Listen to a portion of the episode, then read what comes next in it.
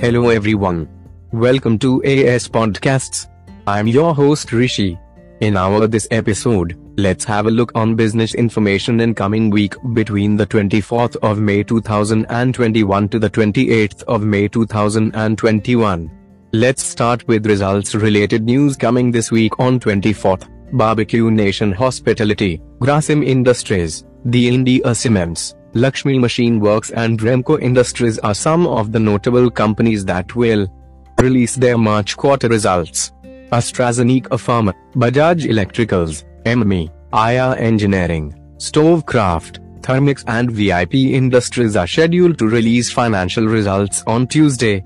On 26th, Arvind, Berger Paints, Bharat Petroleum Corporation, BPCL, Burger King India, Cummins India, Karur Vysya Bank, the Karnataka Bank, Pfizer, Pricol, Sharda Cropchem and V-Guard Industries are some of the companies that will release their results for the March quarter. On 27th, Dixon Technologies, Eicher Motors, Gujarat Pipavav Port, HEG, Kalyan Jewelers India, Page Industries, Sun Pharmaceutical Industries, Thomas Cook, India, and Wockhardt are some of the notable companies that will release their earnings for the March quarter. On Friday 28th, Aditya Birla Fashion and Retail, Central Bank of India, Glenmark Pharmaceuticals, Heidelberg Cement India, IPCA Laboratories, Max Healthcare Institute, Sumitomo Chemical India and Sundaram Finance are some of the notable companies that will release their results for the March quarter.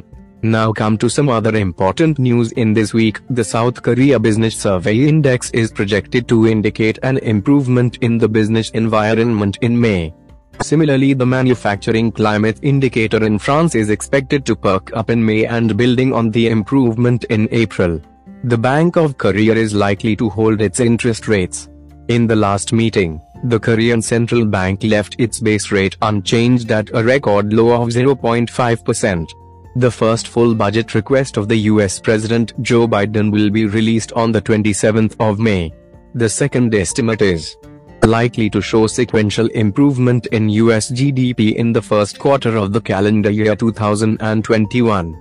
The MNI Chicago Business Barometer Index is expected to ease in May after rising sharply in April. Inflation expectations are projected to perk up, reflecting rising demand conditions. The sources for this information are referred from various business news and periodicals like ET, Money Control, Business Line, Business Standard, Financial Express and more. If you like this episode information, don't forget to like and share with your friends. Keep listening AS Podcasts. This is all about in this episode. We will meet in our next episode. Till then, goodbye.